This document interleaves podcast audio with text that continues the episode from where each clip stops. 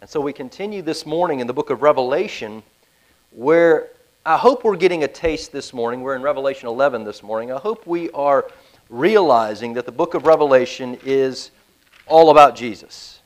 Uh, it, it, from start to finish, it is all about Jesus. Revelation, John is fixing our gaze upon the glory of Christ, upon the sufficiency of Christ, uh, uh, upon the sovereignty of Christ, upon the sufficiency of Christ for the church in every situation that they're facing in this life. And I was rereading the book of Revelation this week, and I was reminded all the way back in verse 4 of chapter 1 that the point of this book is grace and peace to the church who is being persecuted by the Roman Empire, by the Jewish religious system, who are seeing people die for their faith, who are going through hardships and sufferings in this life. This book is about looking to Jesus because there is where the only place you find grace and peace. Revelation, despite how it's probably been presented to us for most of our lives, was not given to us to satisfy our carnal curiosities about the future. It just wasn't. The book is meant for the church today to help us cultivate a worldview where we can see the world, our lives, the church, in the broader context of what God is eternally doing in the world, what He's always intended to do the world. And so that we might think rightly about these things. And the key to understanding this worldview of the church in the world is understanding what we saw last week in chapter 10. Remember the angel of the covenant, who I commend to you as Christ Himself, straddling the globe. You've got to have that picture in order to know this grace and peace through all this. King Jesus straddling the, gro- the globe, controlling all things, ruling over the church, ruling over all the governments of the world ruling the affairs of the man. That's what chapter 10 was. And chapter 10 closed with take the scroll, take all, eat it, digest it. Don't just know it up here, right here. Because only then can you know grace and peace in your life and the grace and peace to go out into this world and proclaim the excellencies of Jesus Christ to a world who is under the restrained judgment of Christ. Better repent now before the next trumpet blows. We continue in this interlude that began between the sixth and seventh trumpet that began in chapter 10. This morning we're in chapter 11. Let's read together. John writes Then I was given a measuring rod like a staff, and I was told, Rise and measure the temple of God and the altar and those who worship there. But do not measure the court outside the temple. Leave that out for it's given over to the nations, and they will trample the holy city for 42 months. And I will grant authority to my two witnesses, and they will prophesy for 1,260 days, clothed in sackcloth. These are the two olive trees and the two lampstands that stand before the Lord of the earth. And if anyone would harm them, fire pours from their mouth and consumes their foes. If anyone would harm them, this is how he is doomed to be killed. They have the power to shut the sky, that no rain may fall during the days of their prophesying, and they have the power over the waters to turn them into blood and to strike the earth with every kind of plague as often as they desire. And when they have finished their testimony, the beast that rises from the bottomless pit will make war on them and conquer them and kill them. And their dead bodies will lie in the street of the great city that symbolically is called Sodom in Egypt, where their Lord was crucified. For three and a half days, some from the peoples and tribes and languages and nations will gaze at their dead bodies and refuse to let them be placed in a tomb. And those who dwell on the earth will rejoice over them and make merry and exchange presents, because these two prophets had been a torment to those who dwell on the earth. But after the three and a half days, a breath of life from God entered them, and they stood up on their feet, and great fear fell on those who saw them. And they heard a loud voice from heaven saying to them, Come up here. And they went up to heaven in a cloud, and their enemies watched them. And at that hour there was a great earthquake, and a tenth of the city fell. Seven thousand people were killed in the earthquake, and the rest were terrified and gave glory to the God of heaven. The second woe has passed. Behold, the third woe is soon to come.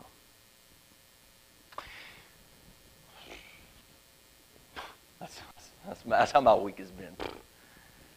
Revelation is an unusual book. We know that without saying. And chapter 11, if we are not diligent to stay on the tracks of what have come before this, we will roll right off the tracks and go into some foreign land where we can't make heads or tails of it. But we'll try. We will darn sure try to explain this using every bit of imagination we can come up with. We got to stay on the tracks here. Chapter 1, this is the revelation of Jesus Christ. That is, it is not only the revelation passed through Jesus Christ, but is the revelation about Jesus Christ. The book of Revelation is Christ unveiling himself. He is the subject of Revelation. It's the unveiling of our King in glory. Everything else we have is looking unto Jesus and various components of his pre incarnate life, in his earthly ministry, and the ongoing ministry of Christ through his apostles and the epistles. Revelation is unique. It gives us a perspective of our King that we, we don't see in this fullness, but here. And, and this really is, going back to chapter 1, this vision of Christ exalted is a gift from the Trinity. Because we're told all the way back in chapter 1, you may remember, it's the Father who gives the Son the right to reveal himself in his exaltation to his people. It is the Father who gives the Son the right to do this. And it's the Holy Spirit who takes the glory of the exalted Christ on his throne in this time between the ascension of Christ and his resurrection. It's the Holy Spirit who takes these things and brings them to bear upon our lives and upon our hearts. Why? Chapter 1 so that we, the church, might receive grace and peace. What a blessed gift this is. Written for the seven churches of Asia Minor because they themselves, uh, in their devotion to Christ, they're not perfect. They've struggled. There's a couple of churches who are on the right track, but they're not perfect. I mean, they, they have the temptations that some of the other churches to fall away the temptation to apostatize, to turn away from Christ, to compromise with the world, to bring false teaching about Christ into the church. All of these things are realities in the life of the church in the time between the ascension of Christ and his return. And, and they were going on in John's day, and they're still going on in our day, and they will continue to go on. But grace and peace for the church to keep their vision, their focus, the centrality of church upon Jesus Christ is there and the book of Revelation is God's triune means of grace, and to really keep us on track. Revelation really is, to a certain extent, and I say this sort of tongue, all we need. I'm not saying now we can forsake everything that came before it, but everything that came before has been working up to this point. And now we have this vision of Him. This is where our hope is. Not in the process that got him here. It is in the crucified, resurrected, ascended Christ who's there, who's done it all. And this really is what the church needs to see Christ in this way. Now, one of the challenges we have in this book of, of, Revelation is understanding that Revelation does not read like Genesis, it doesn't read like Hebrews, it doesn't read like the Gospels, it doesn't read like those letters, like I just talked about Paul's letter to the Romans. It is something completely altogether different. It's called apocalyptic literature. And if we try to read it like we read Genesis, Hebrews, Romans, any of those New Testament epistles, we are going to find ourselves in some very strange places. Apocalyptic literature is a form of writing. We've said this from the beginning. That unveils things not through, not through logic, not through a chronology of events, but through pictures, through symbols and they're scattered, but it's these pictures we bring together. And I say this before we get into Revelation 11 because as we come to Revelation 11, if we read this passage literally, when we're talking about the temple and when we're talking about the two witnesses, I think we're going to miss the picture. I think we're going to miss the grace and peace that God has intended for the church today. For those seven churches then, Covenant Life Church today and the church that will continue on until King Jesus returns. And this does not undermine the literacy or the literalness of the Bible. Apocalyptic literature is something different. And we have to be faithful with it. We're looking at spiritual realities here in Revelation 11 that are painted for us in pictures and in sounds. And it does not divert from everything we've seen before. Christ is sovereign.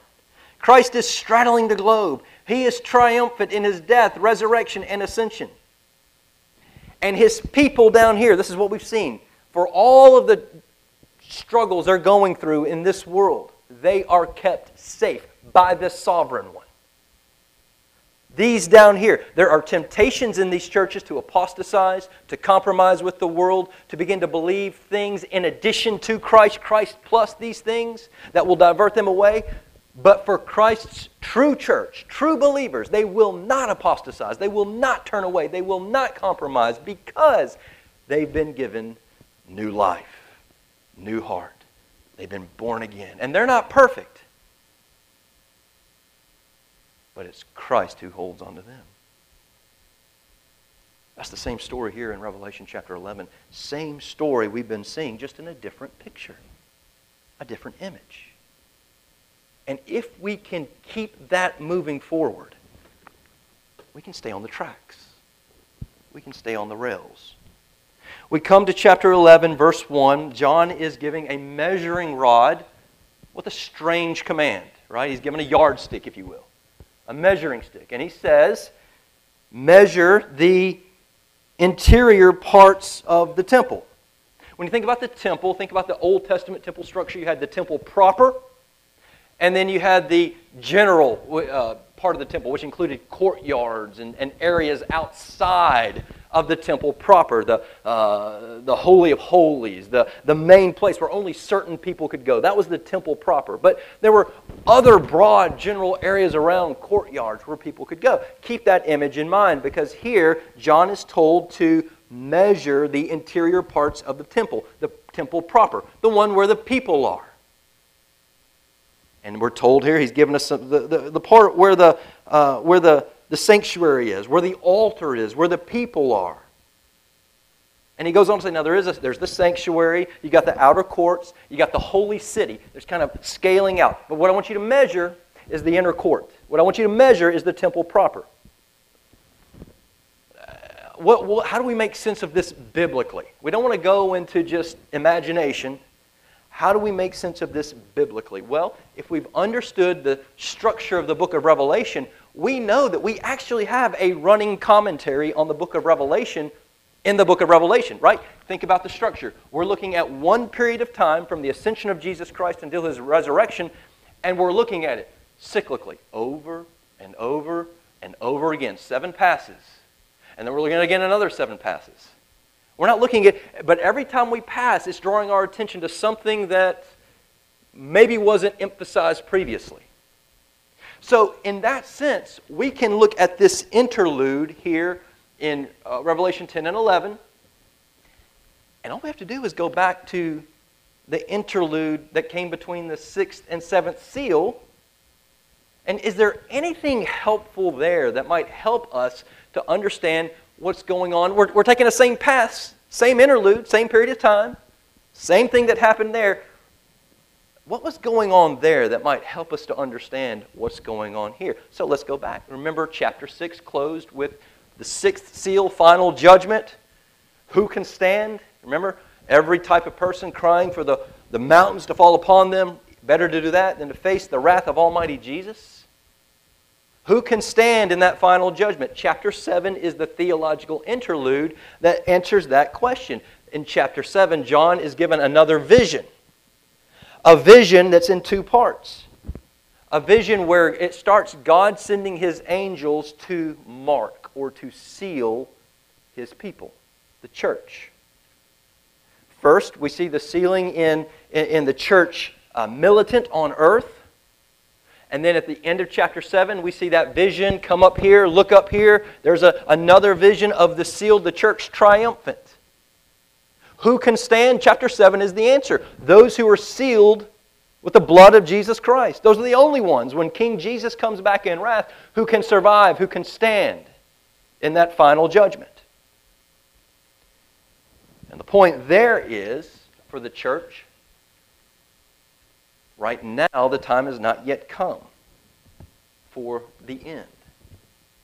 You're still in the world. There's all kinds of trouble and persecution and trials and tribulation that you're going through.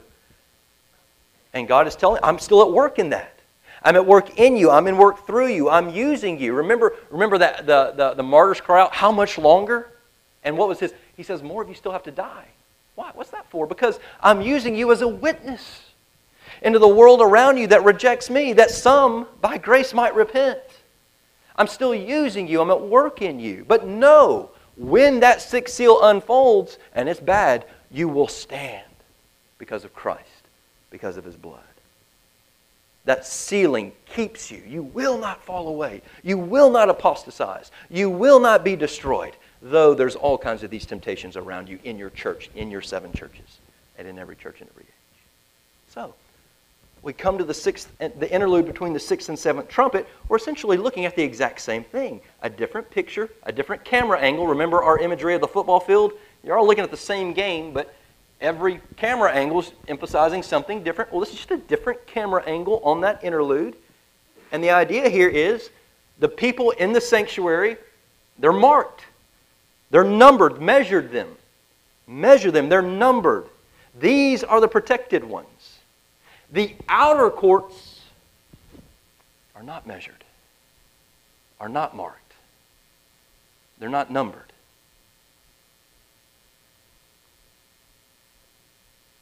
And they will be trampled and handled, handed over to the Gentiles.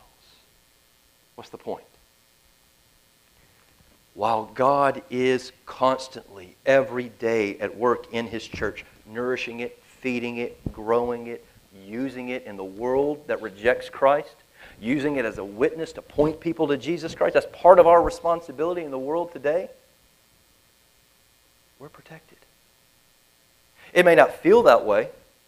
There are times when maybe our faith is challenged, but there's times where we go through dry spirits, uh, places where even we think maybe go back to the to, to book of Hebrews. What was Hebrews about? A people who were truly converted but who were contemplating turning away from Christ. That was a very real temptation.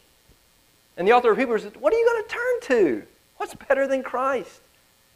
And he calibrates their hearts and says, The supremacy of Christ, the superiority of Christ, cling to him even through the darkest of days. And when that happens to you and I as the church, know that not because of how strong we are, but because of our King who straddles the globe and how sovereign He is, and He knows His church. They've been given to Him by the Father, they're in His hand. No one can snatch them out of His hand. Know that you will not apostatize, you will not be destroyed. There will be suffering. We're going to see that with the two witnesses here in just a moment. He's not promising an easy life, but you will not be overcome. Grace and peace. Now, why is there only one part measured? This is something we've got to know here. It is not enough for us to look at this and say, well, that's it. Okay, we have a part that's numbered, they're marked, they're safe, and a group that's not. Okay, I think I get it now. No. That's a warning. That's a warning to you and I.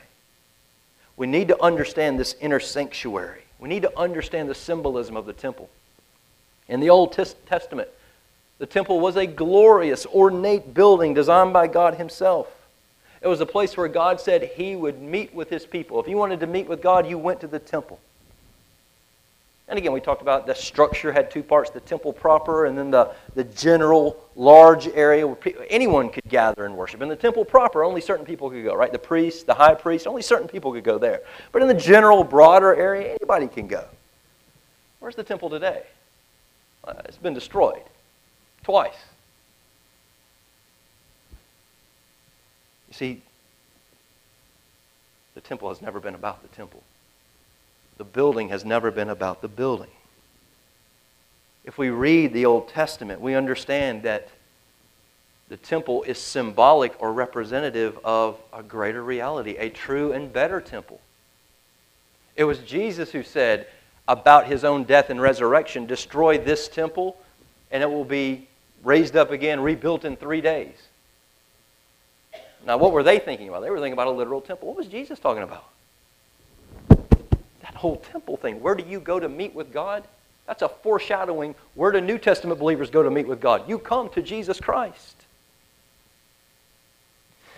The temple was always a foreshadowing, a symbol of the Lord Jesus Christ and of his church. Keep in mind, the church is, Christ is the head of his church. We, looking unto Jesus, are being conformed to his likeness, becoming like him. He's the head. The temple has always been a picture of Christ and his church.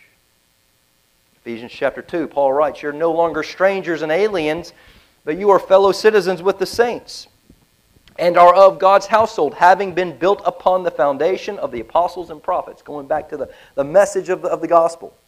Christ Jesus himself being the cornerstone. Cornerstone of what? The temple. Not a physical building. Christ himself being the cornerstone, in whom the whole building being fitted together is growing together into a holy temple in the Lord, in whom you are being built together into a dwelling of God in the Spirit. It's very clear that the temple has always been a picture, the inner sanctuary has always been a picture of the church. So the temple we see here that's being measured, if we are being, we're, we're in the last book of the Bible. The expectation is we take everything we've learned from Genesis and the unfolding of it all the way through and how the message has revealed itself. Oh, it, it's a symbol, it finds its fullness in Christ. Now we bring that to application here. That we would know he's talking not so much about a building, he's using that as a symbol of Christ and his church. The temple that's being measured here is symbolic of the true people of God, the marked, the sealed people of God, going back to the interlude of chapter 7.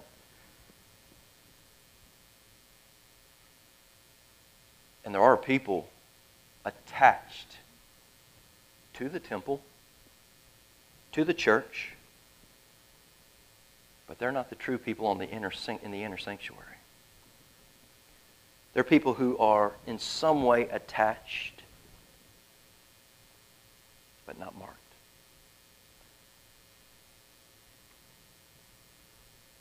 We know this to be true. The New Testament speaks about this that when we talk about the church, we can label it one of two ways the visible church and the invisible church. We talk about the visible church being what we can see.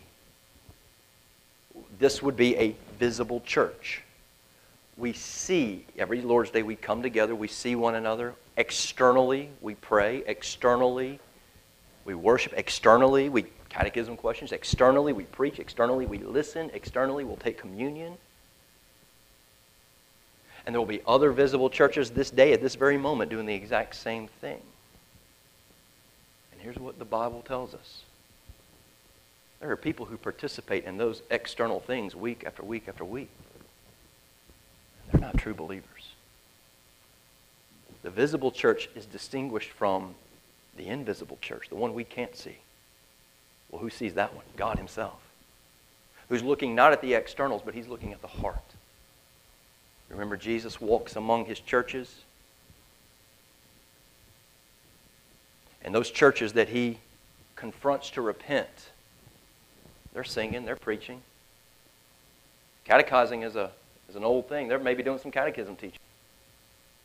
But He's walking around let me taste of RJ's heart. Let me see what's really going on here. Let me taste of Samantha's heart. Let me taste of Jake's heart. Man, he's, he's up there. Uh, the words are on fire, but let me taste what's going on here. Is it really going on here? And the reality here is those who are being measured is it's the invisible church, the true church. John's attention is being drawn to this inner sanctuary, the true church.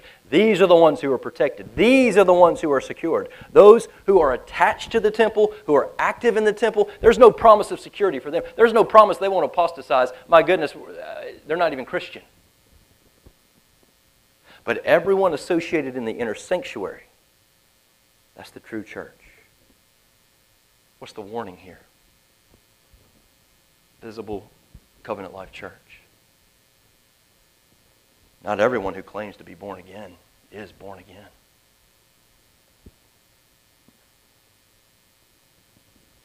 Those who just play at church, they play church. They make church about them instead of what the true church is about. You're not protected. Those are not secure. And they will be handed over to the Gentiles and trampled in judgment. I think because of the gravity of what John is being pointed to, we, we have to pay attention here. What, well, how would I know? What are the distinguishing marks of a true believer, of being in the inner sanctuary? And I think everyone in this room could probably throw out a very general, well, you got to repent of your sins, believe in Jesus Christ, and all that is true. But again, it is possible to externally talk about those things and no gravity in.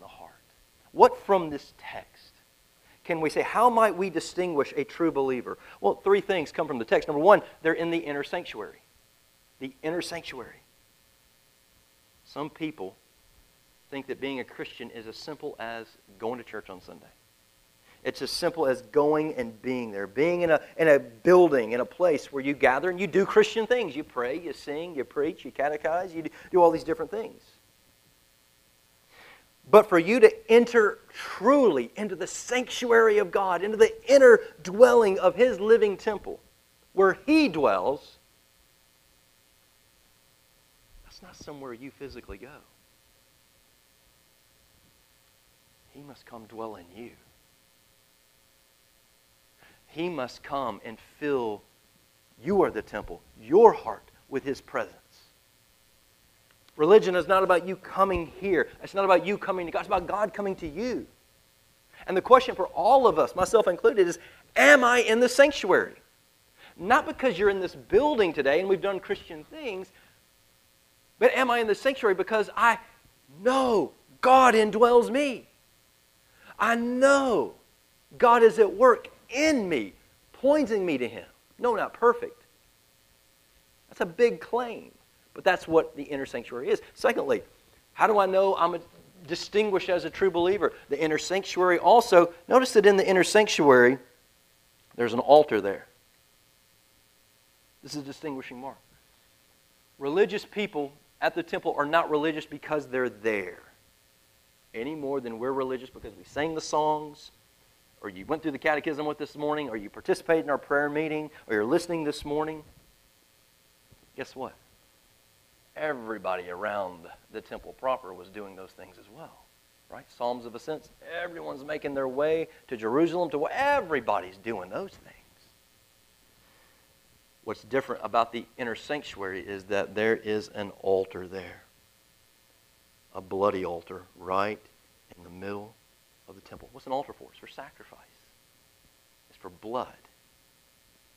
The only way for us to be in the inner sanctuary, the only way for God to indwell a heart like mine that is depraved, that is rebellious, that hates Jesus, the only way for Him to indwell me is for there to be an altar in that heart a bloody altar that says all of that has been paid for through the sacrifice of another. The blood of goats won't do it. The blood of bulls won't do it. The sacrificial system won't do it. It's the death of Jesus Christ crucified that is that bloody altar that is necessary for us to be true believers. It's what Paul said all throughout the New Testament. Do not put confidence in the flesh. Do not put confidence in how moral you are, how righteous you are, how theological you are, how you think highly of church, this, that, or the other. Boast in the cross. Boast in that bloody altar. Humble yourself and know that is your only hope. Without that, we're on the outside of the temple. A third description of a distinguishing mark of a true believer here is they're worshiping. They're worshiping. Genuinely. They're worshiping God. We all know what it is, and maybe we've done it this morning. It is possible to worship for me. It is possible to give and do it for yourself, hoping that God may bless you for having done it.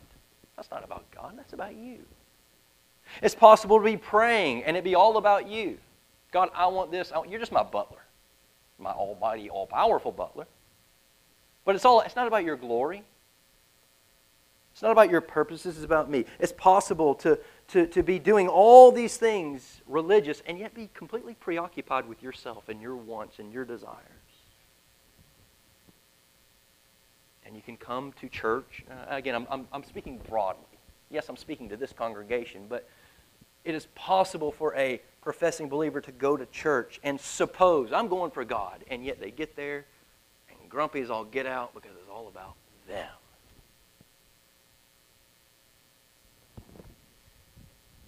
You see, when a unbeliever meets the beautiful, glorious Savior, all of a sudden their preoccupations turn and twist. What used to be all about them, now they see in Him their all in all, everything. And it becomes all about Him. And this is the great heart of a true believer. It's all about Christ. None of us are perfect in that. I'm not trying to paint that picture. I'm asking, think about those, among those seven churches, there were a couple that he didn't have a complaint against, and they're not perfect. He's just saying, you're on the right track. Might that be true of your heart this morning? I'm not perfect, but I'm on the right track. I do, the indwelling of God in my soul is changing and conforming me. There is an altar there. My hope is in Christ. Man, I don't apply it perfectly. Sometimes my flesh comes over and I, I hope in my flesh and I hope in my wants and my desires. But, but fundamentally, is there that, that altar there? And fundamentally, is there the trajectory of worship? It's all about Him. Those are what distinguishes these who are being measured, counted, numbered. These are the marked ones, these are the sealed ones from those who were in the outer courts. Well, that's just some of the distinguishing marks. There's more. But I think from the text, we're safe landing there. And John here is being told take a rod, measure the inner temple where the altar is. Don't measure the courtyards. Leave that out. They're not the true people of God. See, what God is most concerned about for His church is that we know we belong to Him. There is a promise of grace and peace, a protection of security. You will not turn away. You will not apostatize. He will keep you to the very end. But you better make sure you belong to that inner sanctuary. Because there are multitudes in the outer court where they're attached to the temple and they're going to church and they're doing all the things. And yet on that day, the Lord will say, Depart from me, I never knew you. I never knew you. You never had that heart for me. I never indwelt you. I didn't know you. If I'm indwelling you, I know you, and you know me. Morning, Christ isn't talking about some future date. He's talking about us today, looking into our heart. Can we be counted among these? So the inner sanctuary is measured, speaking of the invisible church of Jesus Christ. And those who are not, they're in grave danger. What about these two witnesses? And I'm, I'm going to say this when it comes to these two witnesses, and I'm not going to spend as much time with this as I did the first.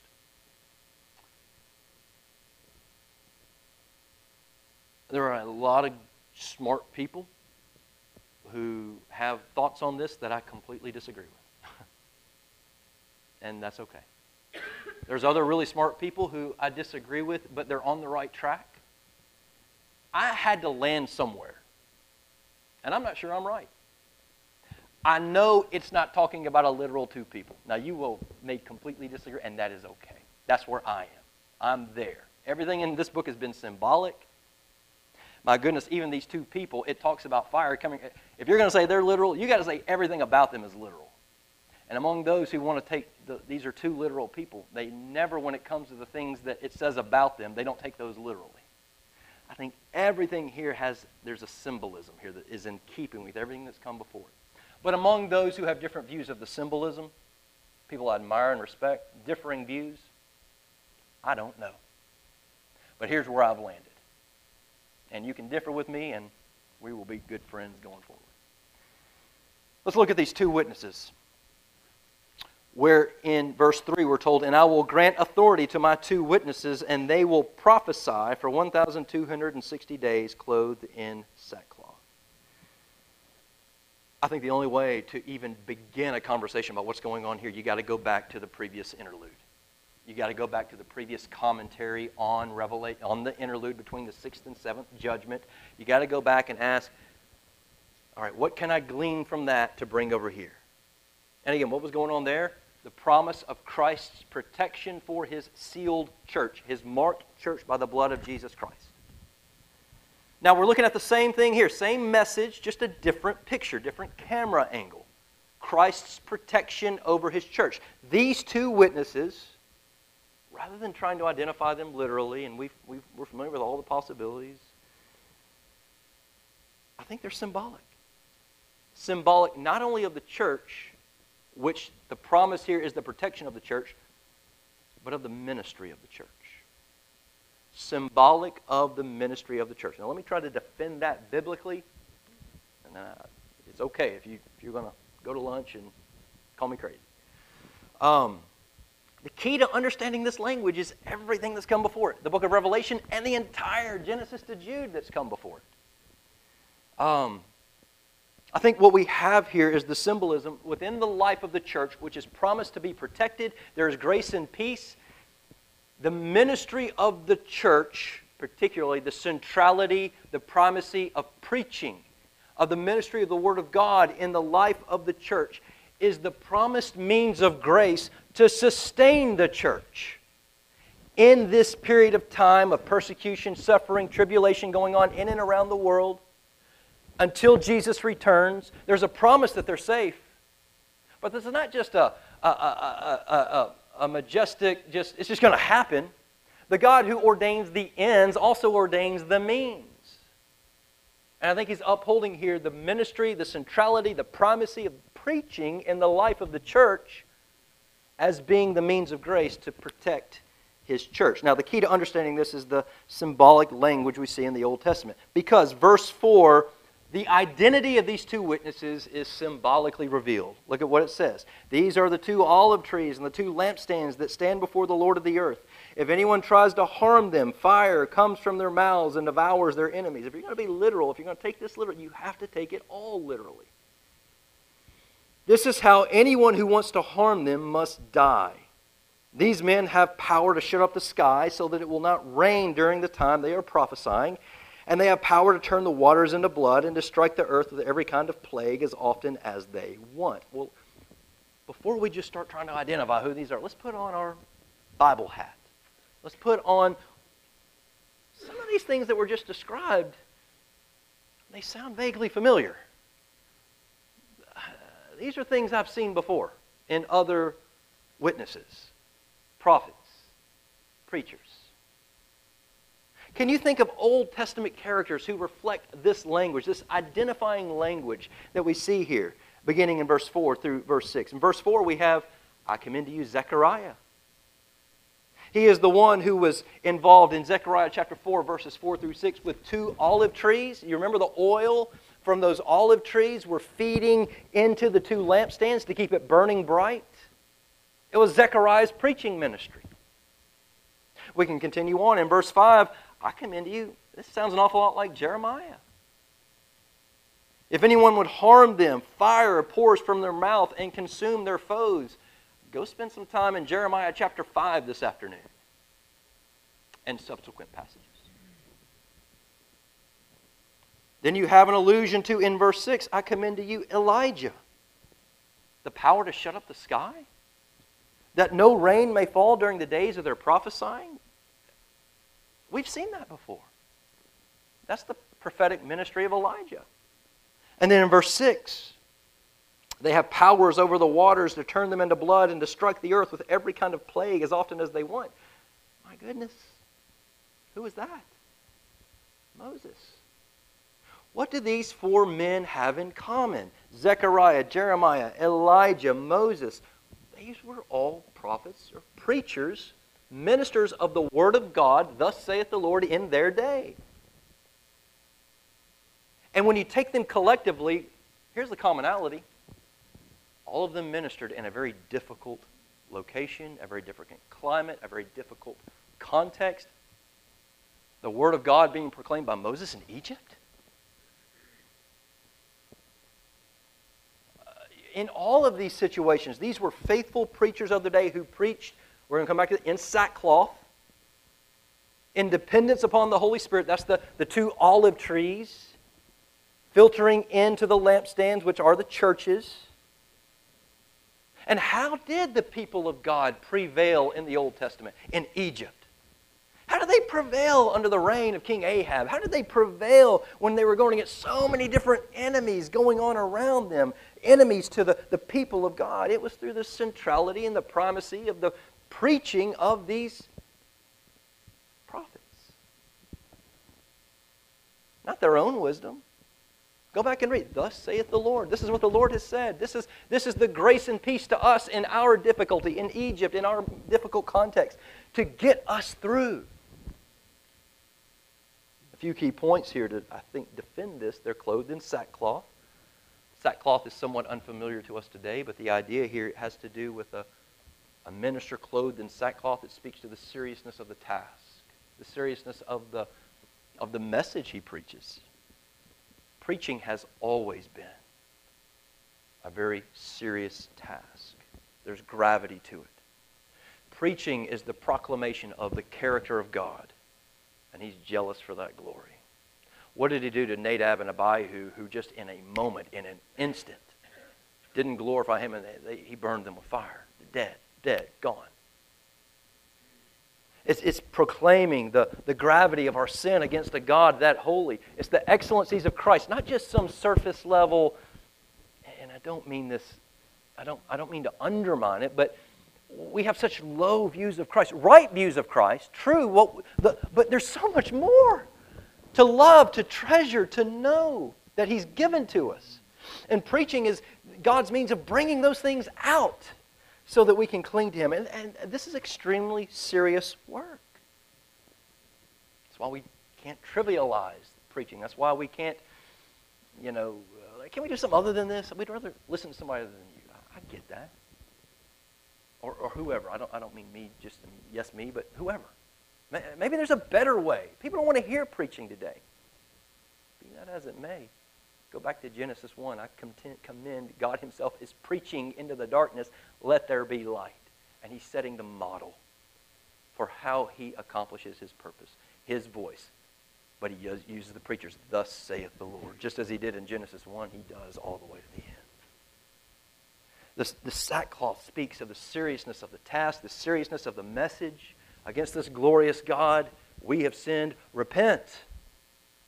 Look to Jesus. Cling to Jesus.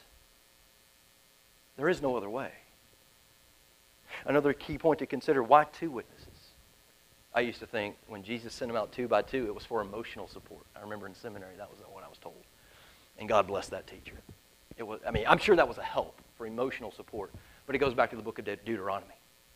In a court of law, in order for something to come out, it had to be supported by two witnesses something of gravity, something in a court. It took two witnesses as a stamp on it that it's true, that it's valid, that it's real. And likewise, treason against the glory of God. You have sinned against this one. That's a valid message. And the two witnesses are here. You better listen. Christ is the only way. You better listen. The two witnesses are, are symbol, excuse me, symbolizing the the validity, uh, the potency, if you will, of the message. And then, thirdly, notice they minister for 1,260 days. It's not an accident. How many days are the nations being outside the temple court, right? Not in the. How many months are they being trampled by the Gentiles? Verse 2, 42 months. Multiply that times 30 days. That's 1,260 days. Again, we're, we're not splitting hairs here, symbolic. The idea here is the same length of time that God's judgment is being placed upon a people who reject Him. The ministry of the Word is going on. These two things are happening to strengthen the church, to comfort the church, to bring peace to the church, to bring hope to the church. Why? Because the church is going on with all this going on around it. And the Word of God we read by, from Paul is intended to make us whole, make us complete. the underlying idea there is we're not complete. We're not yet whole. We will be. We still got struggles. We still got, I mean, we just saw that this morning in, in Psalm 127. Solomon himself said, yeah, man, I look in the mirror and uh, I can't do things on my own. Preaching is the means, yes, look to Christ. Look to Him. Own up and look to Christ. You see, the ministry of the Word has always been central to the life of the church, God's means of grace to help Christians own up to the reality of their life, their own struggles, their own hardships, and the sufficiency of Christ, and to wed those two things together. To repent, to live for Him, to look to Him. And because of our nature as needy children, that message needs to be repeated over and over and over. And, and God graciously has called us together no less than let's come together once, once, once each week and the, the, the, the, preach the same message to our hearts the glories of Christ.